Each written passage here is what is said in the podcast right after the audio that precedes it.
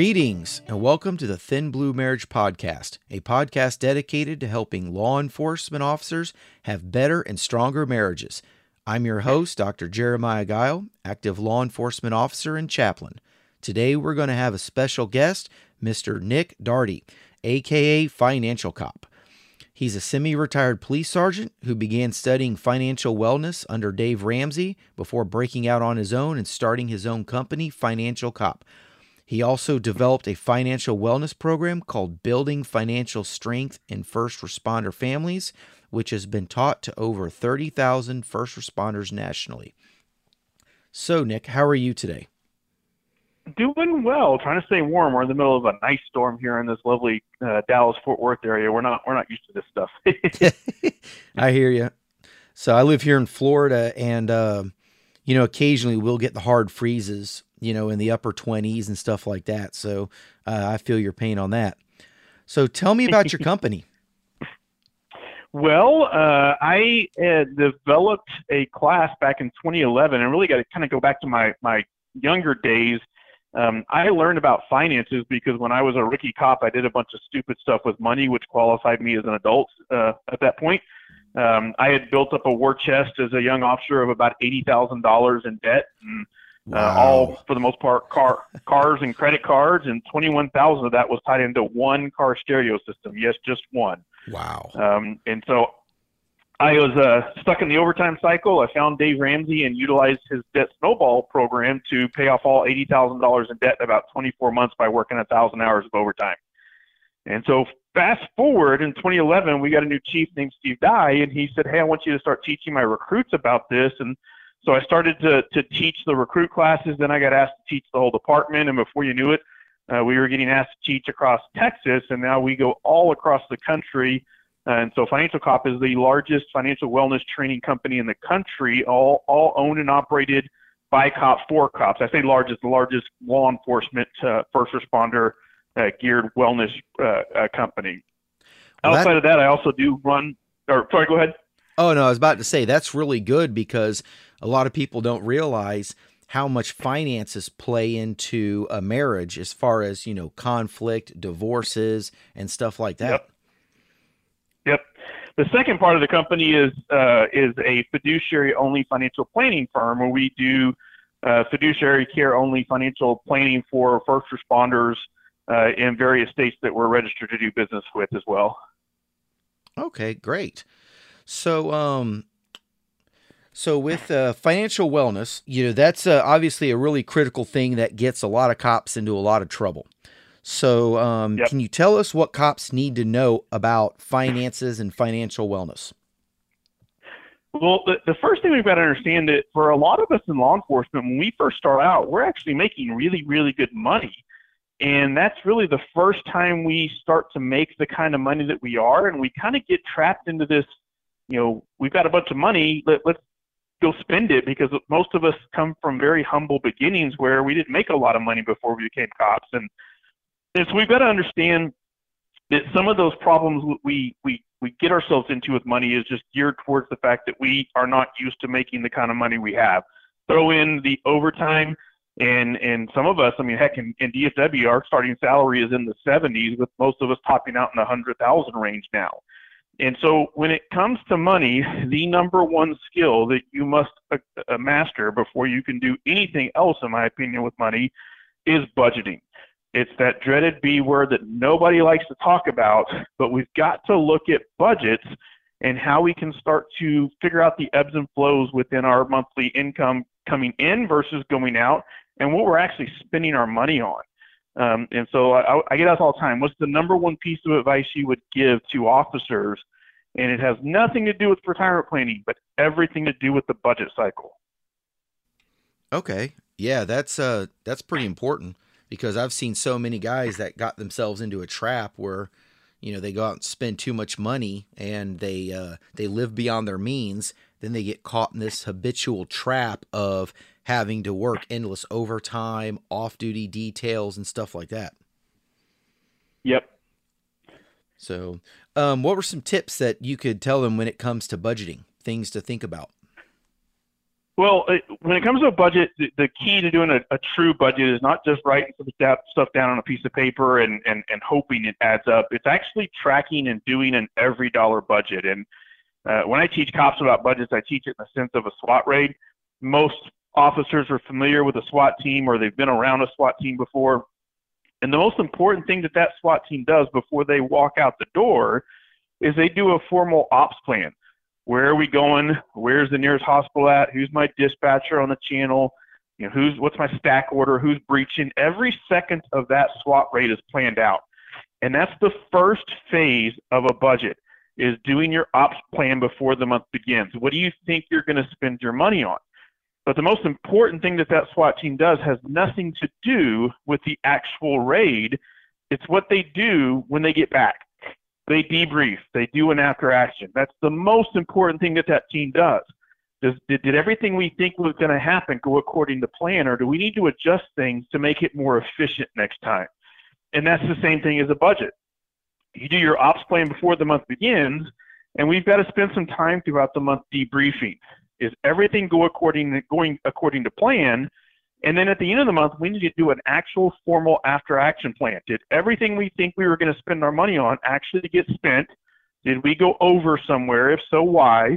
Did we go under? And what can we do with that excess so that we can plan for the next month's budget? Because just like no two SWAT raids are the same, no two monthly budgets are the same either. February is not going to be the same as January, and heck, February of 2023 is not going to be the same as February of 2022. So that's the key to doing a true good budget. Planning before the month, looking at it throughout the month, doing a formal after action, and actually tracking every transaction throughout the month. Okay, well that's some sounds like some really good advice there, and and I can see why it would be very effective. Um, now, with a lot of marital stuff, because that's you know what this podcast is ultimately about. You know, one of the, questions that a lot of people have whenever they're talking to me comes to how do you get the spouse on board and how do you include the spouse into the process? What's some guidance or recommendations you could give to the listeners to get them to work with their spouse on this? Well, the, the, the biggest first key concept when it comes to getting your spouse on the board is how we treat our spouse. And, you know, we've got to recognize that in a marriage, you know, there are no co-chief. There's no assistant chief and chief in this relationship. We are both chiefs. You know, we earn it together, we plan it together, we spend it together. You know, when, uh, when I got married, I walked down the aisle and the preacher said, "And now you are one." And one of the easiest ways to get your spouse on board is to make sure that we do everything together and we're equal. Right? It doesn't matter who makes more money than the other. It comes in, it's for the family, and we start to work with that together. The other thing we've got to recognize when it comes to uh, uh, money and marriage is that we, we have different personalities. You know, my name's Nick. I'm a nerd. I love to do my budget. My wife, Carrie, she can't stand the budget work. She hates doing it. She's a free spirit. But at the same token, I'm a natural spender, whereas Carrie is a natural saver. We've got to recognize – what categories we fall into and how to communicate with that because how you communicate ultimately determines the success of your your marriage when it comes to money instead of what a lot of us do is we just kind of criticize because we don't recognize that you know I may be a saver and I'm criticizing my spouse because they're a spender and it's causing marriage problems when we need to figure out where we're at in that category and how we can best communicate with each other instead of causing a fight. Okay, that's uh yeah, I like the way you describe that. Um, one of the things that I talk about in this uh, podcast a lot is the team approach to marriage, and that sounds exactly kind of like what you're describing. So, uh, well, you know, with any type of budget, it all comes down to a simple principle of you have to spend less than what you're bringing in. So, spending yep. control obviously, you know, is a big part of that. What are some tips that you might have to help our listeners save money and reduce those expenses? Well, first and foremost, as cops, when we go to the range to qualify or we go to the range to shoot our guns, when you're out of bullets, you're out of range time. There is no more bullets to shoot. And it's the same concept when we look at money. When you, you're going to have a certain amount of money that comes in throughout the month, that's your ammunition to work with. But when you're out of money, you're out of ammunition, we're out of what we can do with the budget. And so we've got to recognize that key. We can't spend more than we, we actually make. You know, we're, we're not part of Congress, right? We don't get to print our own money in that sense. And so understanding what those inflows are and what our limits are, and then through that debriefing process, as your transactions come in and you start to track it, that's when you're really going to start to get an idea of what you're spending on. You know, it's not uncommon for me to look at somebody and, and they're like, holy moly, I've, I just spent $900 at the grocery store. How, uh, how did that happen? Well, it may happen because we just had five Sundays in the month of January. Most people do their grocery shopping on the weekends. That's five weeks versus February that has four. And that's ultimately what the budget process is. It's not about restricting your spending habits. It's about getting control of what your money's doing, where it's going, and how you can best utilize it to live the lifestyle you want to live or to dig yourself out of the hole that you've dug with debt or to start to really start to save money for emergency savings and or for retirement purposes or that vacation you want to go on. Okay. Yeah, that, that definitely sounds like some great advice there. Uh, you had mentioned something about debt because I know debt is a big thing. Uh, do you have some recommendations on on how people could tackle their debt? Uh, avoid it at all costs if possible. um, I'm one of those weird people that doesn't believe that there's any kind of a good debt out there except for a paid for debt. Um, as as uh, somebody that I, I I have a lot of uh, respect and admiration said Chris Hogan. He says when you when you start to realize that earning interest is a reward and paying interest is a penalty, that's the game changer. When you you borrow money and you take on debt, you are agreeing to take on money to buy something that you can't really afford, and you're paying a bank interest, which is your hard-earned money, just to get that. Now, I get it. Sometimes we have to use debt for some things, like a house, those kinds of things but we've got to figure out how to stop using debt as much as possible. One of the number one characteristics of millionaires in this country is they don't use debt for hardly anything at all. And they just they, they don't like payments, they don't like debt with that. And so I'm a big fan when it comes to paying off debt of Dave Ramsey's debt snowball mentality, where you list your debts from smallest to largest. Doesn't matter what the interest rate is. You tackle the smallest debt and pay as much of it as you can every month. The rest of them you make monthly minimum payments on. And once you're done with that smallest debt, you roll that uh, extra payment and that uh, debt payment you don't have anymore into the next smallest. You focus on paying that off and you repeat over and over again until you get to the end, end of uh, paying the last debt. Okay. Uh, it sounds like it's a simple concept to grasp, but just would require a whole lot of discipline. Well, there is the number one skill when it comes to money discipline. yeah. uh, everything everything about money is discipline.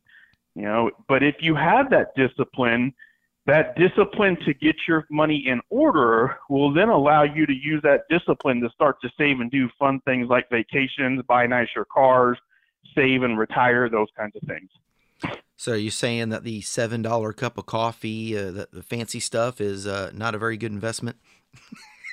There's nothing wrong with partaking in that occasionally, but yeah, I see a lot of people partaking that way too often, not realizing what it's costing them in the long run. Yeah, I can say I was really surprised one time whenever I went back to, uh, you know, looking at some of the money we spent and actually did a breakdown and just eating out. Uh, it's amazing how expensive yes. that alone can be. Yep, very much so. So, um, do you have any other tips, guidance, or recommendations to kind of help people as they're going forward, or for those that are struggling with debt, kind of like some encouragement? Yeah. So what, one of the last really key concepts I'd love, love to cover. I mean, we cover a lot when we teach. We teach a four-hour complete class on all financial wellness, but uh, is will and estate planning. Um, as, as, first responders, we all deal with death uh, sometimes on a daily basis, depending on if you're in a big city or not. And yet, we have also mo- almost all dealt with somebody that's either been killed in the line of duty or an officer that's died on the way home in a car wreck or some something's happened. And the thing that drives me bonkers the most about us is that we don't have will and estate planning done. Uh, you got to get a will done. Uh, check with your local police association. Uh, check with your city attorney's office. Sometimes the uh, counties have a, a young uh, uh, attorneys associations that are willing to do this stuff to help you out. Or if you don't have a place to get a free will done, find a reputable estate attorney, go to LegalZoom or U.S. Legal Forms, one of those places. But we've got to do a better job. Um, this is not an actual statistic. This is just my uh, uh, experience. I would be willing to bet that about 80% of law enforcement does not have a will. And people don't think it's part of the financial wellness scope, but it is a huge part of the financial wellness scope. You know, the other part of that is is make sure your family knows where all of your important documents and finances are. Uh, if you go to my website, financialcop.com, on the bottom of every page is a link that says Get Your Free Legacy Go Bag Worksheet. And that's a 16 page PDF fillable document that you can start to organize this stuff so that, God forbid, something happens to you. Your, your family knows where all the passwords are, where all the bank accounts are, where the pensions are, and all that fun stuff. Yeah, that's uh that's one of those really important things that I think a lot of people don't think about. Because uh, you know, law enforcement, it, it's it can be a very dangerous job. You know, there's always that yep. thought of you have to be able to come home at the end of the night, and we think a lot about officer safety issues and and things like that. But the aftermath is also something that uh, I think a lot of cops don't think about. Um, I know that's an area that uh, you know I haven't really uh, tended to as much as I should. So um, I yep. appreciate you bringing that up, you know, for our uh, our audience.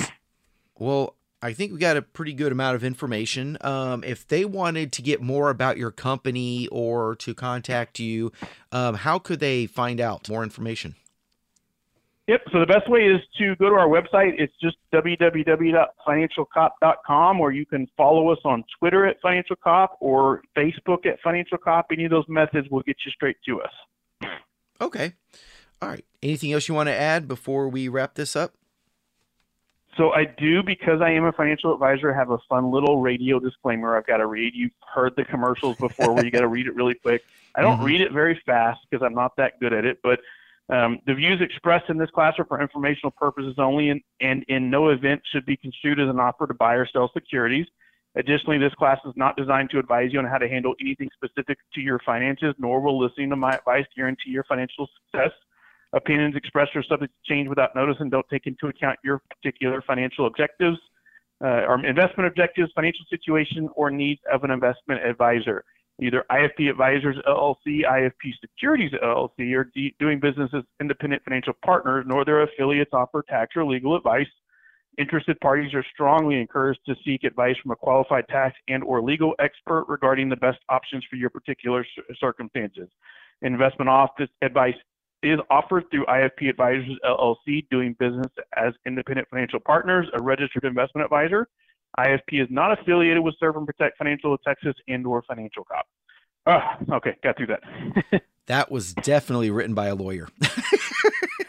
yes, hundred percent. Yeah. So, all right. Well, uh, thank you very much for being on the show, and uh, I do appreciate the information that you've provided to the listeners and also to myself. So, um, you know, to the listeners out there, thank you very much for checking out this podcast of the Thin Blue Marriage. If you have any feedback or comments, you can reach me at thinbluemarriage at yahoo.com. So thank you and be safe and have a good night.